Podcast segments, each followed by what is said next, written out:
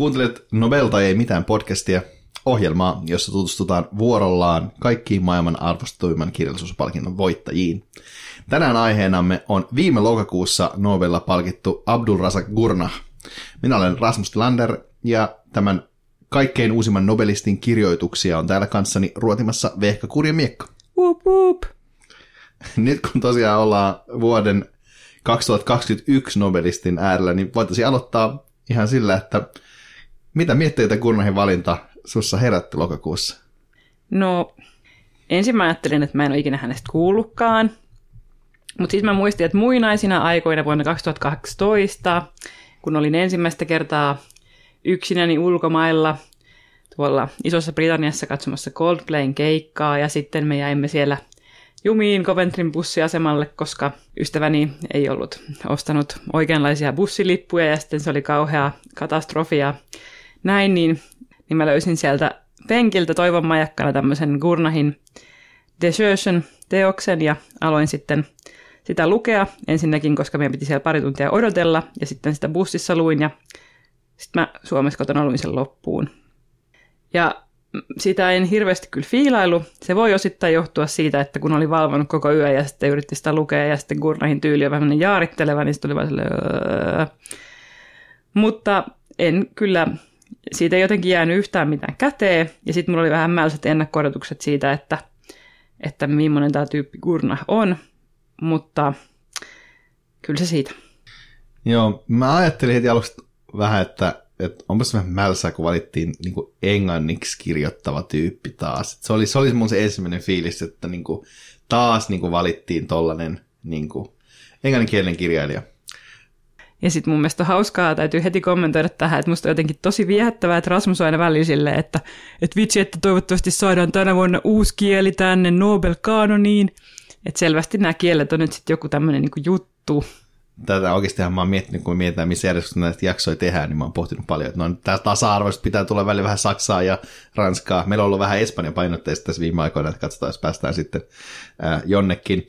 Mutta kuitenkin, joka tapauksessa, vaikka mä olin vähän silleen pettynyt, etenkin kun tässä olisi ollut potentiaalia, koska siis Gurnahin äidinkielihän ei ole englanti, mihin tässä päästään, niin mä kuitenkin uskollisena Nobel-aatteelle laitoin sitä heti varaukseen, tai siis ostin heti, niin Gurnahin parhaana kirjana kehutun Paradisein, mikä oli jännittävää, että tämän tilauksen saaminen kesti ihan tosi kauan, mikä siis ilmeisesti, kun mä selvittelin tätä, johtui siitä, että niin Gurnahin kirjojen kysyntä nousi käytännössä niin olemattomasta jonnekin ihan ihme niin haippisfääreihin yhdessä yössä, koska Gurnahin kirjat ei ole koskaan myynyt kauhean hyvin, ja suurinta osaa niistä ei edes julkaistu Ison-Britannian ulkopuolelle, että niitä ei ole julkaistu edes niin Yhdysvalloissa tai muualla, missä ei teistä edes kääntää, että en tiedä, onko tässä, että markkinat ei vaan osaa arvostaa hyvää kirjallisuutta.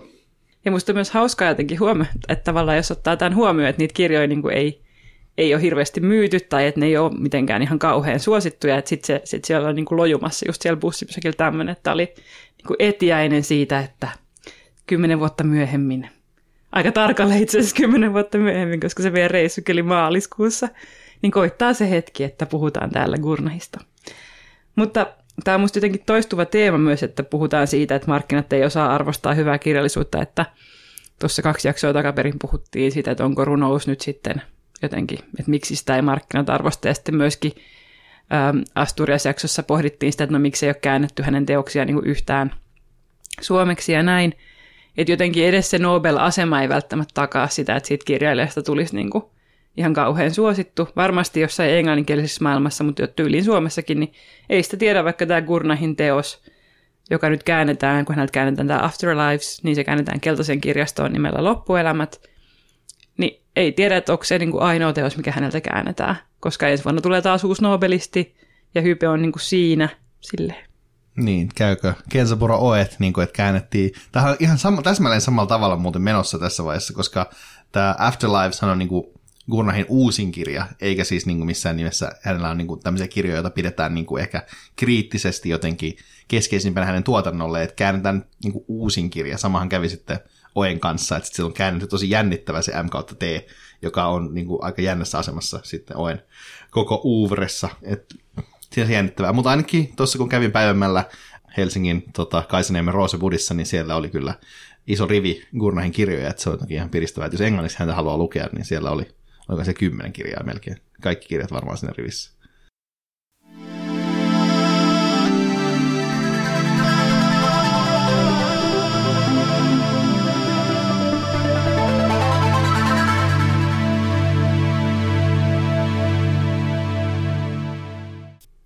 Mä ajattelin, että mä oltaisin niin vähän poikkeuksellisesti tälle podcastille aloittaa Gurnahin niin elämän ja tuotannon läpikäynti hänen Nobel-palkinnostaan. Musta on myös hienoa, että sä sanot aina, että nyt tällä kertaa poikkeuksellisesti tehdään niin tällä tavalla, ja sitten se on aina jotain ihmeellistä sooloilua. Että haluatko nyt kertoa kerrankin, että miksi me tehdään näin? No mä en tiedä, vaan ajattelen, että Gurnahin kohdalla nämä perustelut on aika hyvä lähtökohta niin sekä hänen elämänsä että hänen tuotantonsa käsittelylle. Mä en perustele tätä enempää, mä toivon, että tämä tulee tässä jotenkin selväksi, että miksi mä tein tälleen. Mutta Gurnahille myönnettiin Nobel siitä syväluotaavan tinkimättömästä ja myötätuntoisesta tavasta, jolla hän kuvaa kolonialismin vaikutuksia ja pakolaisen kohtaloa kulttuurien ja mannerten välisissä kuiluissa.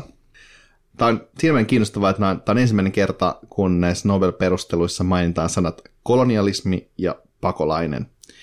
Et Ruotsin akatemia on ennenkin palkinnut niin sanottuja postkoloniaalisen kirjallisuuden edustajia, esimerkiksi vaikkapa Naguib Mahfouzin tai W.S. Naipaulin.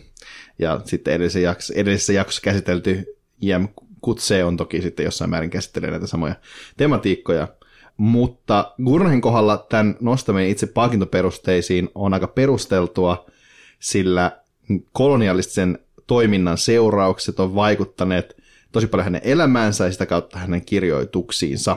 Lisäksi Gurnah on siis tutkinut postkoloniaalista kirjallisuutta ja kirjallisuuden tutkijan ominaisuudessa kirjoittanut esimerkiksi vaikkapa Salman Rushdiesta ja tästä mainitusta Naipaulista.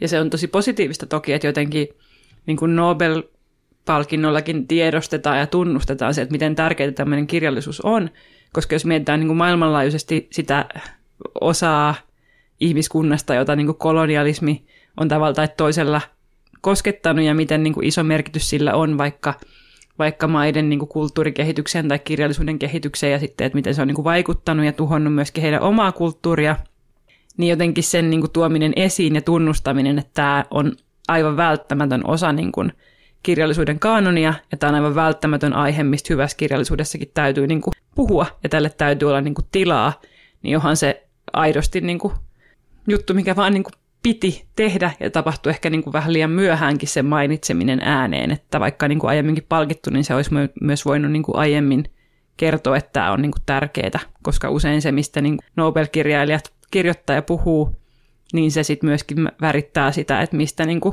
julkaistaan kirjoja enemmänkin, koska se rohkaisee tavallaan siihen. Joo, musta tuntuu ainakin Gurnahin kohdalla, että vaikka hän on ollut suhteellisen tuntematon hahmo, niin hän on ollut myös siinä määrin jotenkin aaloharjalla siinä, mitä kirjoitetaan. Et musta tuntuu, että tämmöisiä samanlaisia kuvauksia, mitä hän on kirjoittanut, niin sitten on tullut niin kuin 2010-luvulla, 2020-luvulla huomattavasti enemmän. Mutta ehkä lähdetään tästä kolonialismista kuitenkin, kun mä halusin siitä aloittaa. Ja se johtuu siitä, että Gurnah itse on sanonut, että hän on kolonialismin lapsi ja että se niin kuin määrittää häntä. Ja tosiaan hän on syntynyt vuonna 1948 Zanzibarin sulttanaatissa, jonka alue kuuluu nykyään Tansaniaan. Silloin Zanzibar oli Ison-Britannian protektoraatti, eli sulttaanilla oli rajojen sisällä hallintavaltaa, mutta sitten isommassa kuvassa Zanzibar oli kuitenkin osa brittiläistä imperiumia.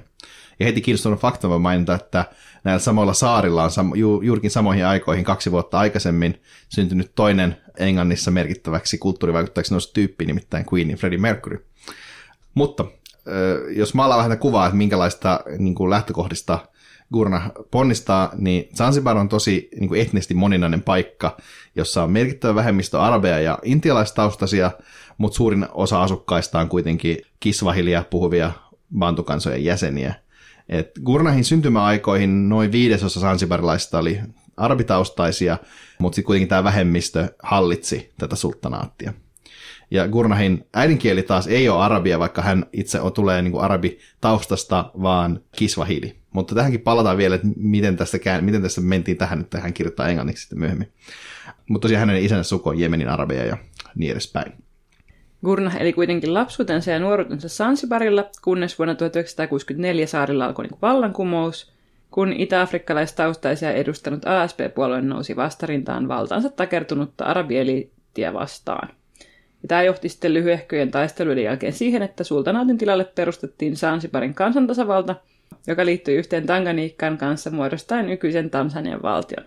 Ja sitä vallankumous johti kuitenkin myös Zanzibarin aasialais- ja arabiväestöön kohdistuviin sortotoimiin, joiden aikana murhattiin tuhansia arabia aasialaistaustaisia zanzibarilaisia, ja monet arabit pakeni sieltä saarilta, ja näiden joukossa myös Gurnah, joka saapui sitten 18-vuotiaana pakolaisena Englantiin. Ja Gurnah itse kertoo Nobel-luennollaan siitä, että hän alkoi tosissaan sitten kirjoittaa päästyään Englantiin. Ja että se oli kyse siitä, että kun hän oli kasvanut tämmöisissä oloissa, että hänen piti saada purkaa niin kuin tuntojaan johonkin. Siitä, hän halusi kirjoittaa siitä, että hän oli päässyt turvaan, kun muut oli jääneet jälkeen. Ja sitten taas vähän myöhemmin hän halusi kirjoittaa myös siitä rasismista, jonka hän kohtasi saavuttuaan Englantiin.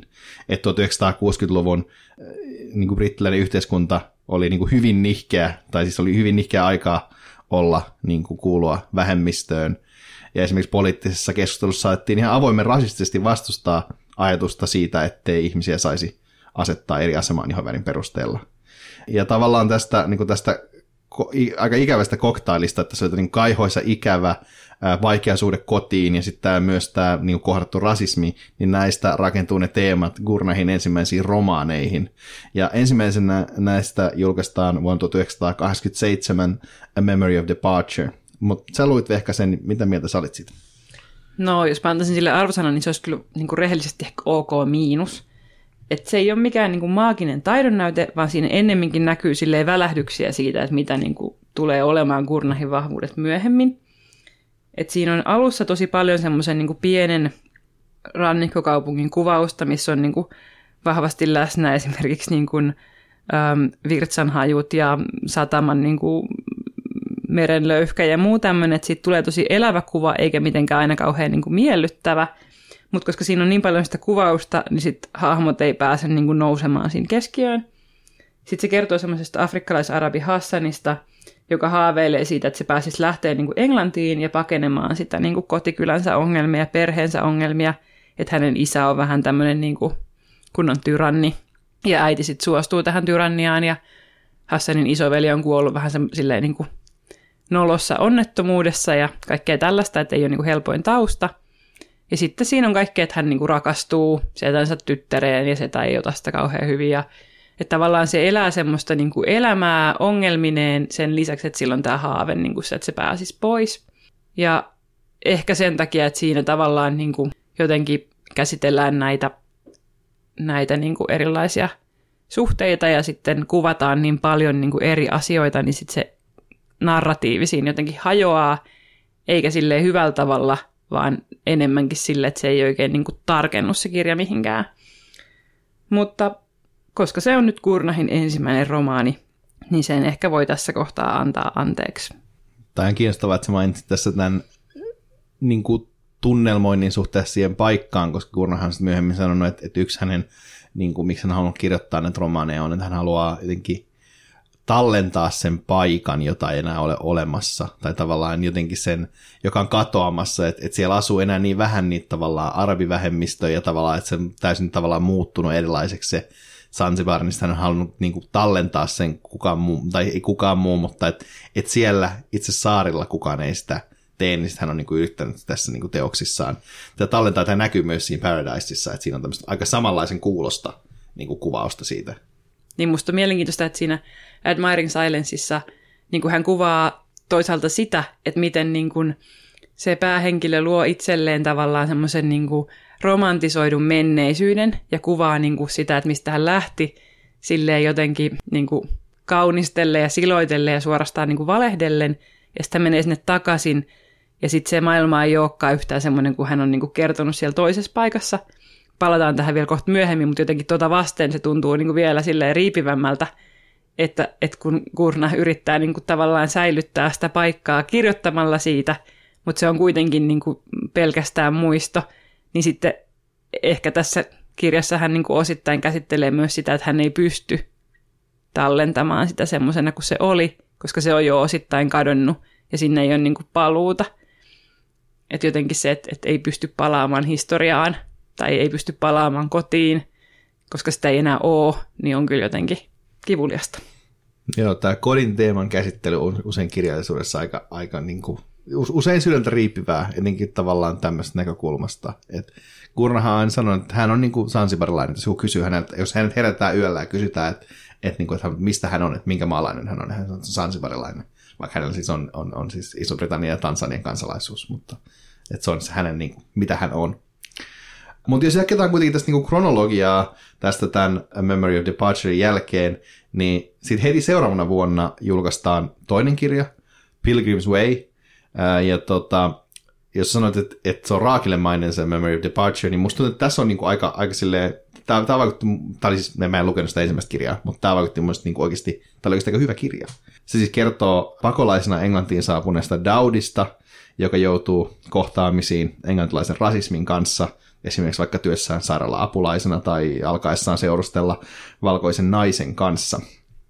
Et Gurnah jälleen siinä Nobel-luennollaan kertoo, että hän on niin kuin palo kirjoittaa näistä asioista, että siitä kuinka hänen kaltaisia ihmisiä vähäteltiin, syrjittiin ja kohdeltiin jotenkin julmasti ilman mitään syytä. Et hän kertoo, että hän halusi kirjoissaan esittää sen, miten tavallaan tälle jotenkin vaivaiselta tuntuvat niin kuin muiden syrjimät voi tuntea itsensä niin kuin arvokkaiksi.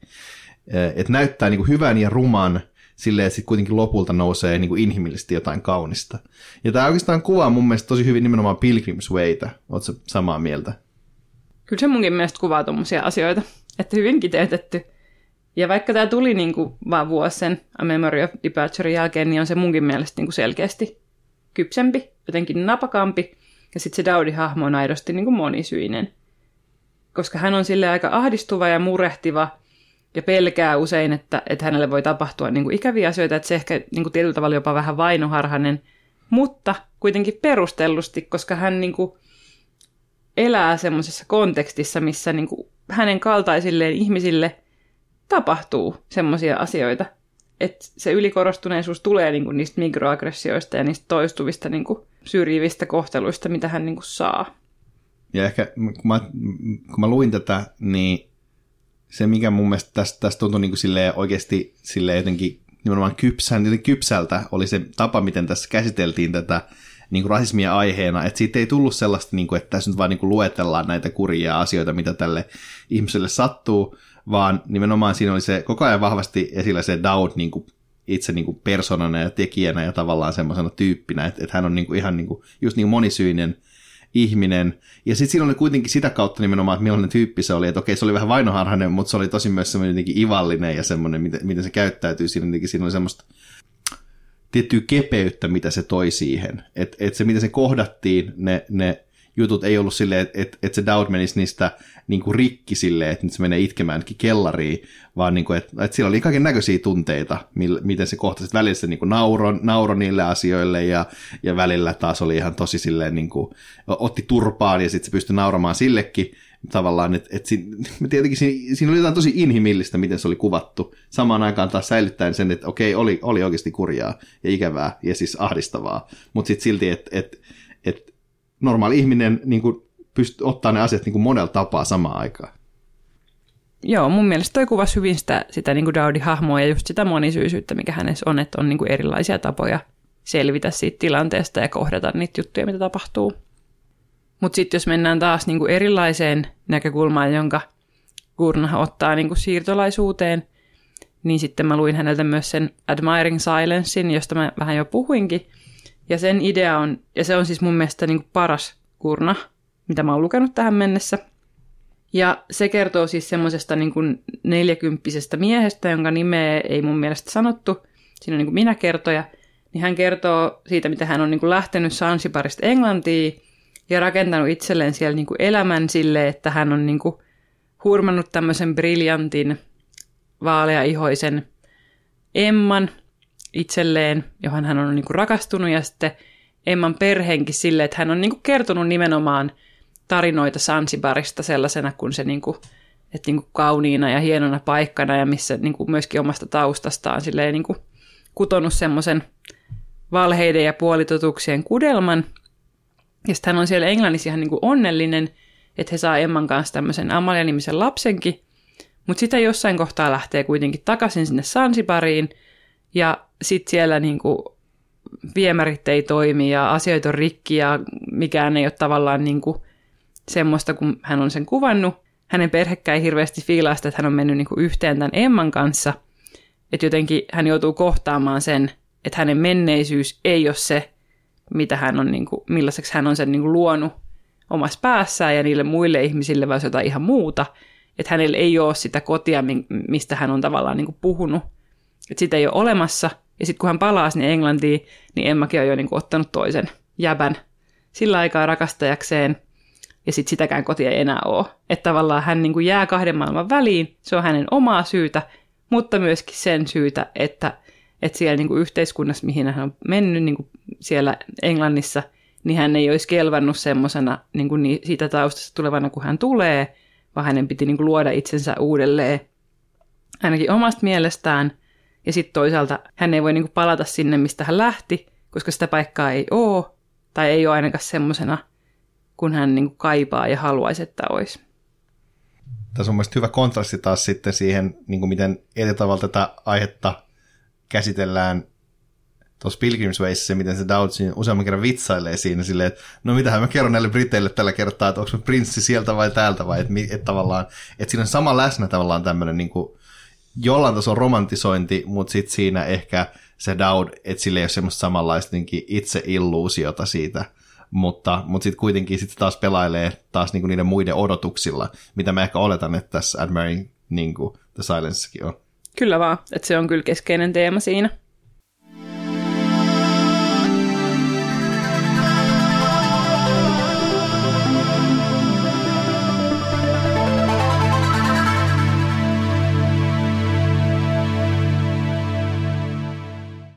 Tällainen niin kuin pakolaisen tai maahanmuuttajan kokemuksia enemmän tai vähemmän vihamielisessä ympäristössä kuvaava kirjallisuus tuntuu mun niin kuin näppituntumalta olevan niin kuin nykyään silleen, en tiedä yleistä välttämättä, mutta silleen helposti saatavilla, että sitä on. Ja kuten mä jossain vaiheessa, tai alussa sanoin, niin nämä Gurnahin ensimmäiset romaanit on varma, tai on julkaistu semmoisen aikaa, että se ei varmasti ollut ihan näin, että nämä on ollut niin kuin vallankumouksellisempia silloin niin kuin kasarilla kuin nämä. Tavallaan nyt jos ajatellaan, että tämä on niin kuin seminormi, että tällaisia kirjoja kirjoitetaan.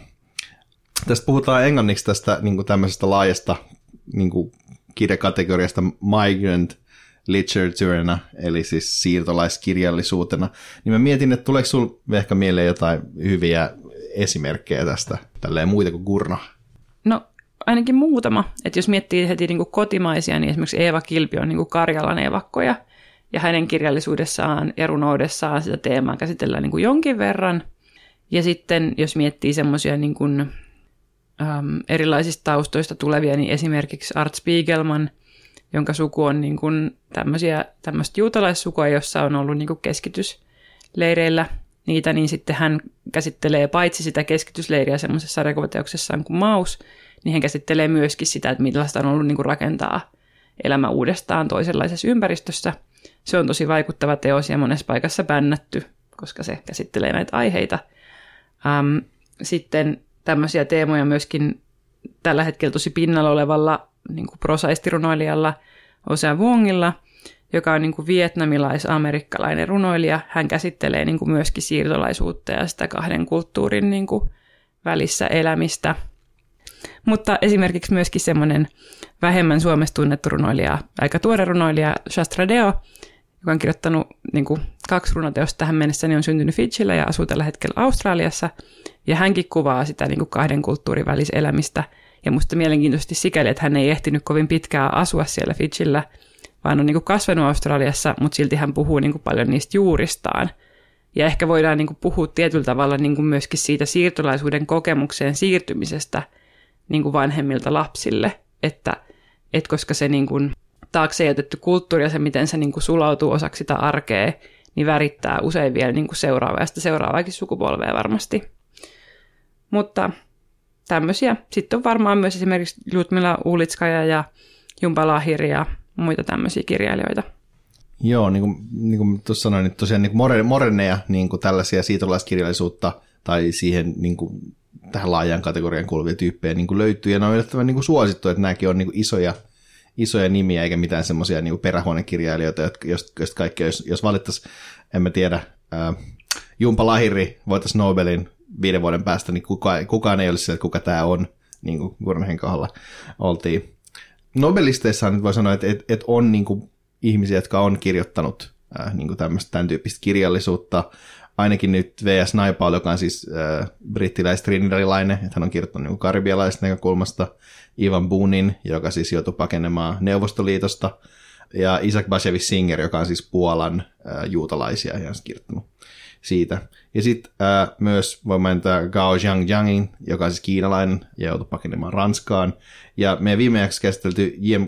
Coetzee, josta muuten unohdettiin mainita kokonaan se, että hän muutti elämänsä niin kuin loppupuolella Australiaan ja on kirjoittanut siitä, se on muuten hauskaa siinä, missä me puhuttiin siitä huonon vuoden päiväkirjasta, niin sehän kertoo niin kuin, aika pitkälti niin kuin Australian politiikasta, mikä on jännittävää sitten noin Etelä-Afrikasta lähteneelle kirjailijalle. Mutta kuitenkin, tässä on jonkin verran tämmöisiä suosituksia, nyt voidaan siirtyä hetkeksi kirjallisuusteoria-nurkkaukseen.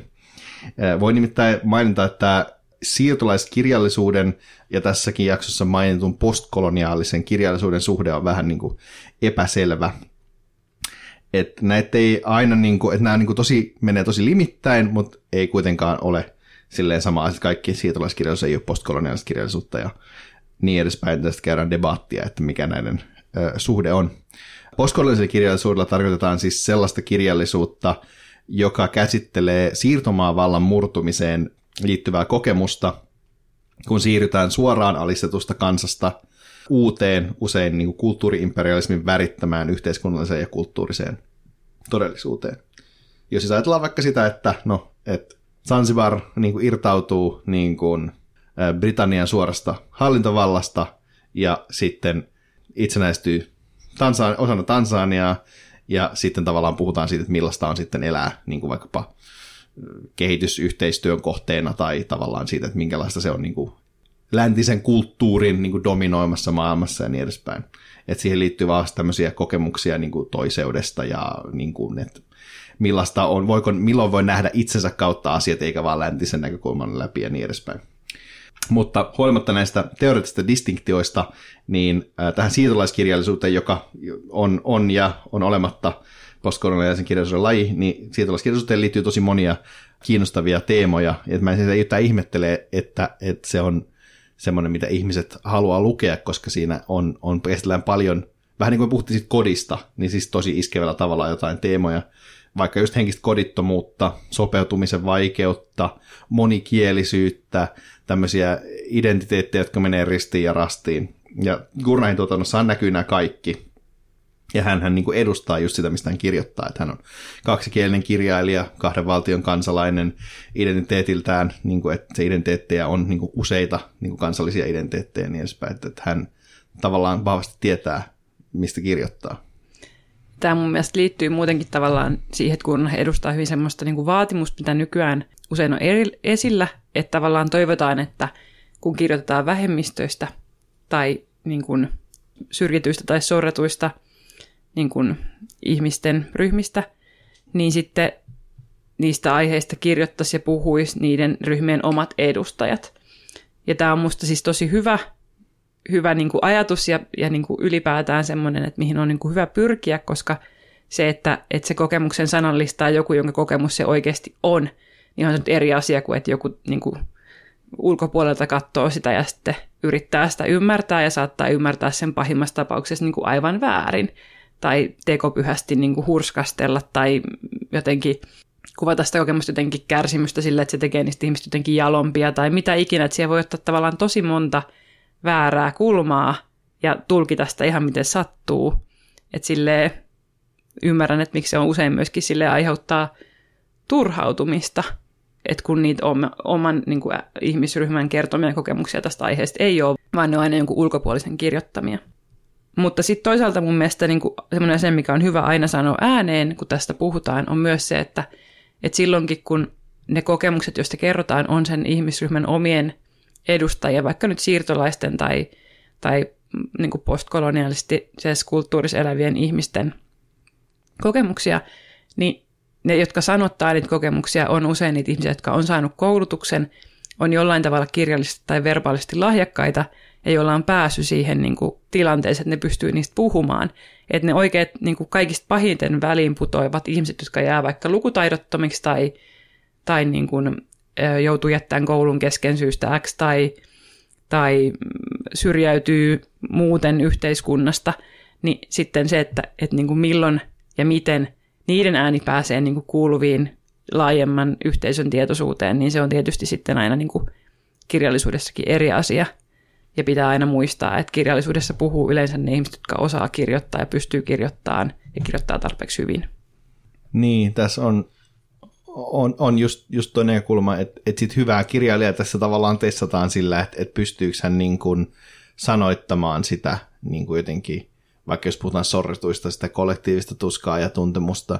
Ja siis mä ymmärrän sen vaatimuksen kyllä siitä, että kun siitä kirjoittaa jostain tietystä ryhmästä, että olisi joku niin kuin kosketuspinta siihen niin kuin ryhmään. Että vaikka Gurnahkin kuitenkin loppujen lopuksi hän oli niin kuin professori ja niin kuin siis silleen tosi silleen etuoikeusasemassa, niin kyllähän vaikka hän kirjoittaa siitä sairaala-apulaiskokemuksesta niin kuin Pilgrim's Wayssä, niin hän itse oli sairaala-apulainen, joka haaveili siitä niin kuin paremmasta elämästä jossain vaiheessa.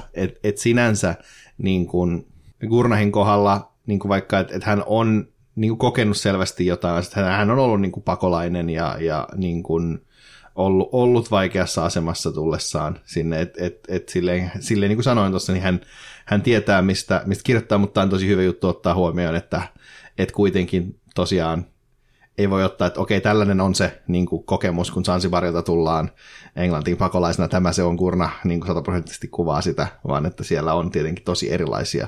Ja nimenomaan ne, jotka sitten, ne joilla käy köpelösti, niin eihän ne jää niin kuin kertomaan sitä tarinaa. Juurikin näin. Ja sitten toisaalta mun mielestä myöskin on aina ongelmana ajatus siitä, että aiheista saa kirjoittaa vaan ne, jotka on kokenut itse.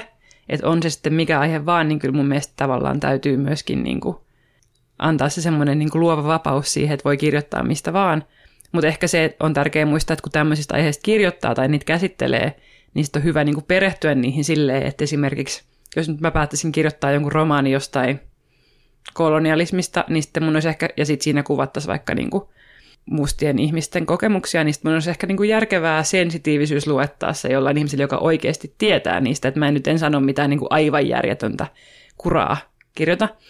Tai sitten ylipäätään, että niinku on jonkinlainen kunnioitus sitä kohtaa, mistä kirjoittaa, silleen, että ottaa selvää, etenkin jos se on joku sellainen aihe, millä niinku pahimmassa tapauksessa saattaa sitten itse saada aikaa jotain käsittämätöntä tuhoa, mutta niin. Ehkä tässä voi ottaa sitten niinku esimerkiksi se, jos haluaa kirjoittaa tuommoista, niin Miguel Ángel Asturiaksen, joka siis kirjoitti tosi hyvin ja niinku ymmärtävästi ja syvällisesti niinku alkuperäiskansoihin niinku kuuluvien kärsimyksistä kuulumatta siihen itse, että hän oli vahva antropologinen ote, mistä me puhuttiin siinä Asturias-jaksossa, että ehkä sitten sen kaltaista meininkiä. Se vaatii sitä samaa niin kuin asennetta myös, vaikka sä kuuluisit itse siihen vähemmistöön, että sä yrität niin kuin ymmärtää sitä niin kuin kokemusta niin kuin itsesi ulkopuolella totta kai, mutta se on tietenkin vahvempi se vaatimus tai vaikeampi se vaatimus sitten niin kuin ulkopuolisesta. Näinpä se on. Ja sitten mun mielestä myöskin vielä voitaisiin ehkä mainita tähän aiheeseen liittyen, että niin kuin muutaman jakson päästä me päästään puhumaan tästä myöskin siitä näkökulmasta, että Svetlana Aleksijevitš on niin kuin nimenomaan antanut äänen semmoisille ihmisille, jotka ei yleensä ole niin kuin niitä, jotka näistä asioista pääsee kirjoittamaan tai niitä sanallistamaan sillä, että hän on niin kuin haastatellut tosi paljon niin kuin esimerkiksi semmoisia naisia, jotka on niin kuin osallistunut sotaan Neuvostoliiton niin kuin joukoissa, joiden niin kuin tarina on yleensä jäänyt silleen kertomatta, ja hän ei ole kertonut sitä silleen kirjoittamalla siitä aiheesta tai romaania, vaan hän on niin kuin haastatellut ihmisiä ja sitten koonnut niistä haastatteluista semmoisen niin kuin kokonaisuuden. Että myöskin tämmöistä kirjallisuutta on, missä se ääni annetaan niin kuin suoraan, mutta siinäkin on tärkeää tietysti muistaa se, että hän on niin kuin itse rajannut sen ja rakentanut sen, niin kuin koonnut ne palikat, että sekään niin kuin suoraan niin kuin niiden ihmisten puheenvuoro.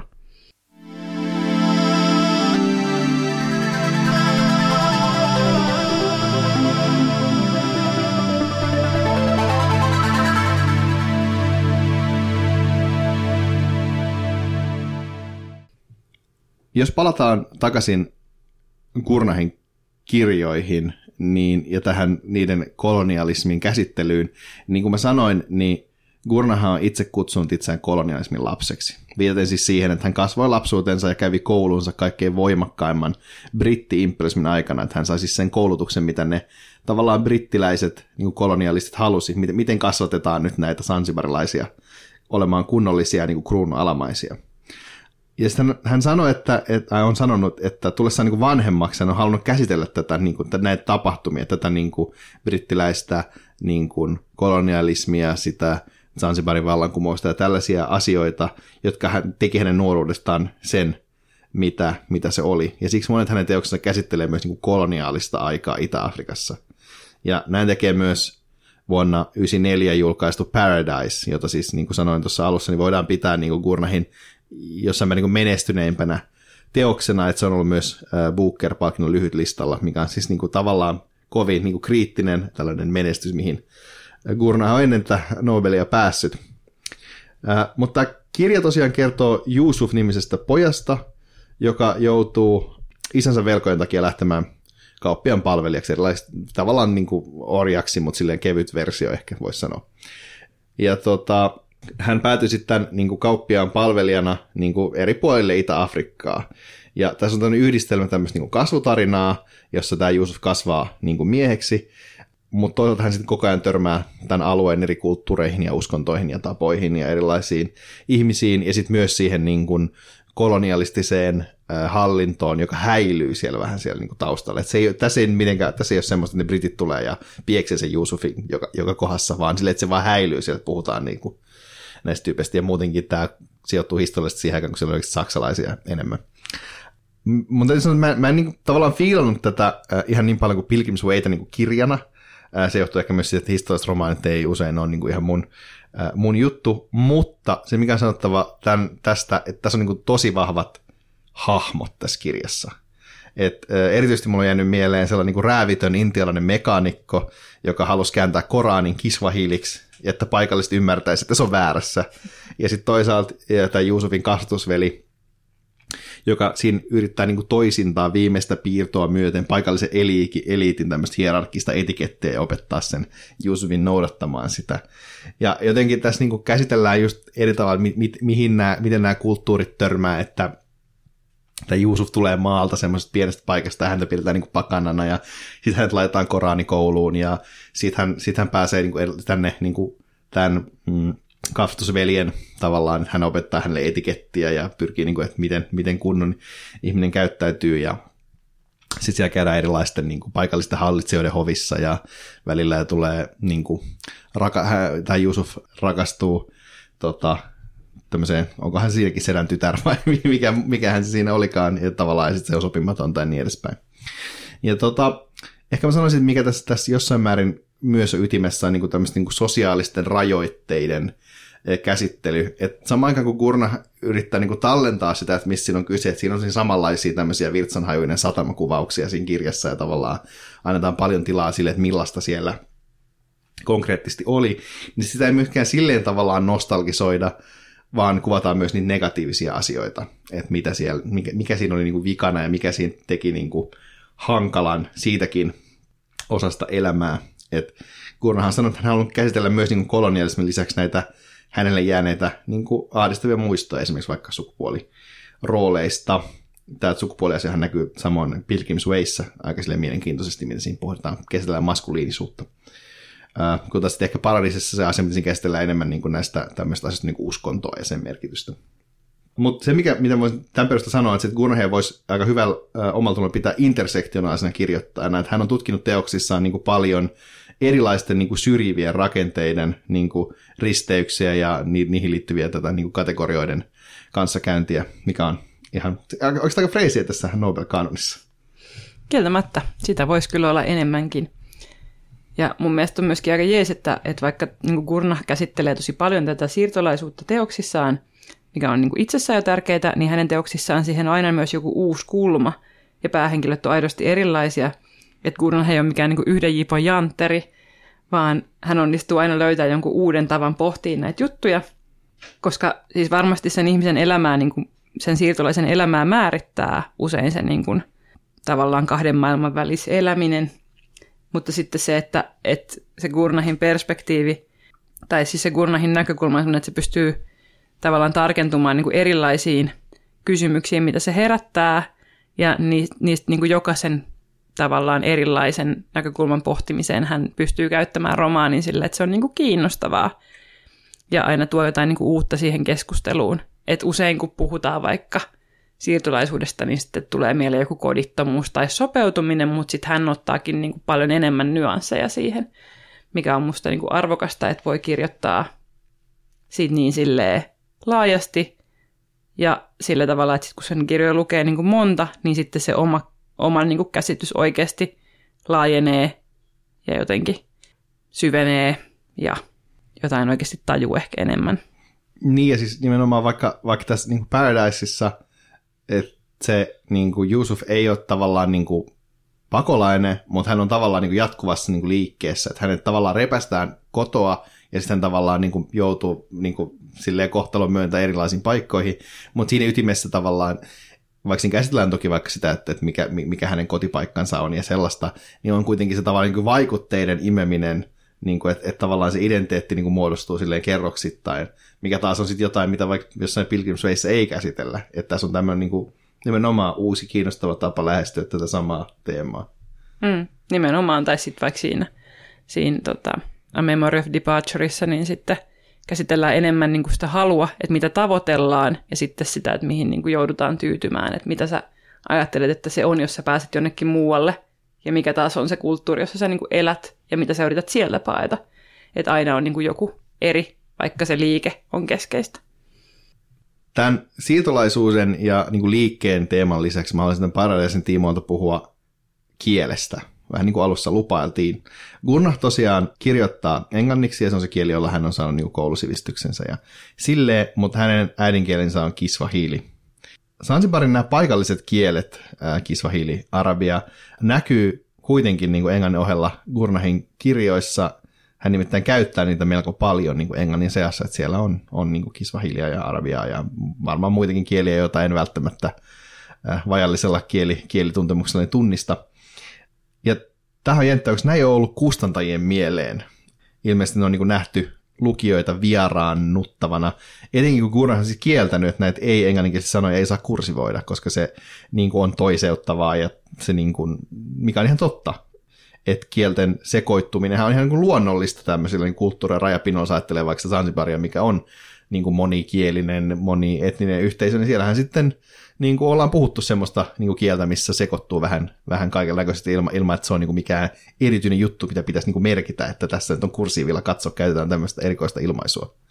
Ja sehän on ihan ymmärrettävää, että tavallaan jos sulla on kaksi kieltä vaikka, niin se, että joku ilmaisu toimii vaan niin kuin paremmin toisella kielellä, että jos sulla on joku semmoinen sana, mitä siinä toisessa kielessä yksinkertaisesti ei ole, niin silloin sä valitset sen sanan, ja sitten just se, että jos se niin kuin kursivoisi sieltä tekstistä, niin silloin se tavallaan jotenkin poistaisi sen siitä, että se on niin kuin osa luonnollista valintaa siitä, että sä oot nyt vaan niin kuin ottanut sen siihen, koska se niin kuin toimii paljon paremmin siinä kontekstissa kuin se niin kuin toinen sana. Vähän niin kuin tässä mä sanoin nyt, että konteksti, koska jos mä olisin sanonut tilannesidonnainen, niin sit se olisi katkaissut tämän mun puheen niin kuin rytmin paljon enemmän. Ja siis se on tietysti vielä ihan eri asia, kun sulla on konkreettisesti oikeasti työkalupakissa ne kaksi kieltä, joita sä käytät niin kuin erilaisissa tilanteissa päivittäin, tai siinä kulttuurissakin käytetään niin kuin ristiin. Et siihen se on niin kuin varmasti kokemuksena semmoinen, että siihen niin kuin ei pysty itse samalla tavalla samaistuu, mutta totta kai se teksti välittää sen paremmin, jos ei se yritäkään päästää mua ineen, vaan silleen niin kuin kertoa, millainen se on niin kuin todellisuutena. Niin, vaikka mä olin niin nimenomaan aluksi kriittinen tästä englantiasiasta, niin tämähän on niin kuin tosi kiinnostavaa, että on toki muitakin nobelisteja, jotka käyttää niin kuin jotain toista kieltä niin kuin siellä seassa, esimerkiksi vaikka on saksalaiset, jotka käyttää siellä ranskankielisiä ilmansuja ja niin edespäin. Niin kuin se on kuulunut siihen juttuun, mun tulee just elävästi mieleen vaikka Thomas Mannin Buddenbrookit, joka on aluksi kirjoitettu, se alkuun kirjoitettu silleen, että ne puhuu yli puoliksi ranskaa ne tyypit siinä, koska se on niin kuin kuulunut siihen porvarilliseen tapaan silloin ja niin edespäin. Ja tämä on niin kuin ehkä jossain määrin, niin kuin, en tiedä, ei kadonnut, mutta ehkä jotenkin hälventynyt, että sitä ei ehkä niin kuin ymmärrä ennen kuin siihen törmää tämmöisessä tilanteessa, missä niin kuin ei yhtään tiedä, mitä ne sanat tarkoittaa. Ja T.S. Eliotin esimerkiksi myöskin siinä Autio Maaruno-teoksessa, niin siinähän on niin kuin myöskin paljon sitä, että siellä saattaa olla jotain saksankielisiä tai ranskankielisiä ilmaisuja, ei mitenkään niin kuin ne runot käännä sitä, että mitä ne on. Ja runous on ehkä se genre, mistä on vähän niin kuin säilynyt laajemminkin, että niin kuin suomeksikin, no vaikka Miki Liukkosen runoissa joissain on silleen, että otetaan yhtäkkiä niin kuin joku toinen kieli ja neppataan sille vähän. Mutta sitten just se, että ei enää uskalleta tehdä sitä samaa juttua proosassa, että ehkä ihmiset niin kuin odottaa liian helppoa niin kuin kielellisesti siltä teokselta. Näin se on. Mutta mä haluaisin silti vielä vähän puhua tästä kieliasiasta, siis siitä kriittisestä näkökulmasta, että vaikka mä niinku oon nyt valmis antaa Gurnahille tavallaan, niinku, että okei, tää on hyvä, sä toit tämmöistä niinku kielistä diversiteettiä tähän hommaan ja muutenkin ihan niinku kiinnostava kirjailija, niin olisi silti ollut kiva, jos Ruotsin Akatemia palkitsisi jonkun niinku uuden kielen edustaja, erityisesti kun puhutaan niinku afrikkalaisista nobelisteista. Afrikkalaistaustaisia nobelisteja ei ole kauhean monta, että Gurnahin lisäksi on etelä-afrikkalaiset Nadine Gordimer ja Coetzee. Sitten Doris Lessing on kasvanut Zimbabwessa niin kuin nuoruutensa, vaikka hän onkin Britannian kansalainen. Ja sitten on egyptiläinen Naguib Mahfouz, joka mainittiin tässä, ja nigerilainen Wolesso Janka. Ja näistä kaikki, paitsi arabian kielen Mahfouz on kirjoittanut englanniksi, mikä on kyllä aika jännittävää ottaa huomioon siis, että jos lähdetään listaamaan niin kuin Afrikan mantereen kieliä järjestyksessä, mikä on isoin, niin englanti ei taida pääsekään top 20 noin niin kuin kielissä. Ja tämä tuntuu olevan jotenkin tämä akatemia heikko kohta, että ei ole palkittu edes yhtään ranskaksi kirjoittavaa afrikkalaiskirjailijaa tai portugaliksi tai niin kuin tämmöisillä eurooppalaisilla isoilla kielillä, saati sitten kiswahiliksi tai hausaksi tai oromoksi tai jorubaksi tai amharaksi tai somaliksi tai malakassiksi tai jollain muulla tämmöisellä isolla afrikkalaisella kielellä, mikä on tosi surullista. Nyt oli kaunis tämä luettelo, arvostin niistä. Mutta joo, siis mä oon jotenkin samaa mieltä siitä, että musta on niinku aidosti tekopyhää jotenkin, ja tää on siis ylipäätään mun mielestä silleen niinku iso kysymys tai väite, että väitetään, että niin kuin palkitaan jotenkin maailmankirjallisuudesta niin kuin merkittäviä kirjoja, ja sitten kuitenkin se, että ei oikeasti ole pääsyä siihen, että niin kuin mitä kaikkea kirjallisuutta on, jos ei niistä ole käännöksiä, ja sitten usein tullaan palkinneeksi vaan semmoisia kirjoja, mitkä on niin kuin kielellisesti saatavilla. Mutta ehkä tämä nyt tulevaisuudessa vielä muuttuu, etenkin jos tästä pidetään vähän meteliä, ja onhan ne nyt niin kuin välillä palkinnut jotain, mutta milloin on tullut viimeksi uusi kieli? Eli ne uusi kielihän on tosiaan turkki, kun Orhan Pamuk voitti 2006. No niitä on tullut tosi harvakseltaan. Toivon, että ensi vuonna kun valitaan, tai tänä vuonna kun valitaan nobelistia, niin sieltä tulisi joku uusi kieli. Oma rahani on ehkä sillä tällä hetkellä se, että se voisi olla Albania. Mutta mä haluaisin puhua vielä tästä kieliasiasta liittyen niin kuin nimenomaan afrikkalaiseen kirjallisuuteen, koska tämä on keskustelu, mitä on käyty myös niin kuin afrikkalaisen kirjallisuuden sisällä. Ja siellä kaksi tämmöistä niin kuin Nobel-tyrkkyä, nigerialainen Chinwe Achebe ja kenialainen Ngũgĩ wa Thiong'o on niin käynyt tästä tämmöistä tietynlaista kirjallisuutta tai keskustelua, että Achebe, joka siis on jo kuollut ja oli pitkään tavalla, että tässä on niin kuin Nobel-tyyppi, että tämä voittaa Nobelin, niin hän sanoi, että on ihan niin kuin ok, että afrikkalainen kirjailija käsittelee kolonialismia kolonialismin kielellä, eli hän kirjoitti englanniksi, kun taas sitten Thiong'o, jota siis povattiin, että hän voittaisi Nobelin niin kuin viime vuonna, että tavallaan vähän niin kuin tässä toinen itä-afrikkalainen kirjailija niin Gurnah vei nyt sitten Thiong'on sen Nobelin, niin hän on taas sitten tehnyt radikaalin käännöksen siinä, että hän kirjoitti aluksi englanniksi, mutta sitten hän totesi, että hän ei voi kirjoittaa tälle, tämä on niin kuin kolonialismin kieli, ja alkoi sitten kirjoittamaan niin kuin äidinkielellä kikujuksi, mikä on sitten, että tässä on tämmöinen niin kuin tietynlainen kielipoliittinen keskustelu, ja tässä ehkä jossain määrin sitten akatemia otti kantaa tähän, että millä kielellä siellä sitten kirjoitetaan. Toivottavasti sitten tulee se toinen kannanotto sitten jonkun tämmöisen ei-koloniaalisen kielen puolesta myös.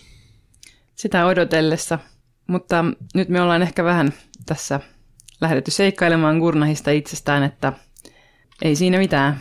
Mä ehkä sallisin sen tässä siitä näkökulmasta, että tämän jakson kirjoittaminen oli vähän vaikeaa, koska ensinnäkin Gurnah on vähän silleen tavallaan tuntematon tyyppi verrattain, että hän nousi tavallaan niin kuin tässä yhdessä yössä, hänet aateloitiin kuolemattomaksi Nobelilla, ja sitä ennen hän nimenomaan kirjansa ei ollut myynyt kauhean hyviä. Että mitään tutkimusta, vaikka Gurnah-tutkimusta ei ole olemassa, vaikka monista niin kuin nobelisteista on tehty vaikka mitä väitöskirjoja, ties mitä kaikkea, ja sitten toisaalta taas sit vaan oli vaikea löytää mitään hänen elämästään, ja toisaalta kuka tietää, kun voi julkaista jonkun ihan todella bangerin pääteoksen vaikka ensi syksynä, kuka tietää, että se on ihan mahdollista ja olisi ihan kiinnostavaakin.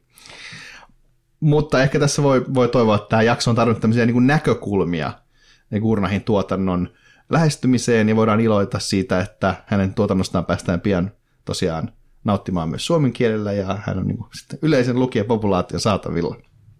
Mikä sen riemastuttavampaa. Mutta tämä oli taas kerran Nobelta ei mitään. Meidät löytääpi Instagramista Nobel Podcast. Sinne voi laittaa palautetta ja vaikka kertoa, että mikä olisi seuraava hyvä Nobel-kieli, mikä olisi hyvä korkata. Kiitos, että kuuntelit.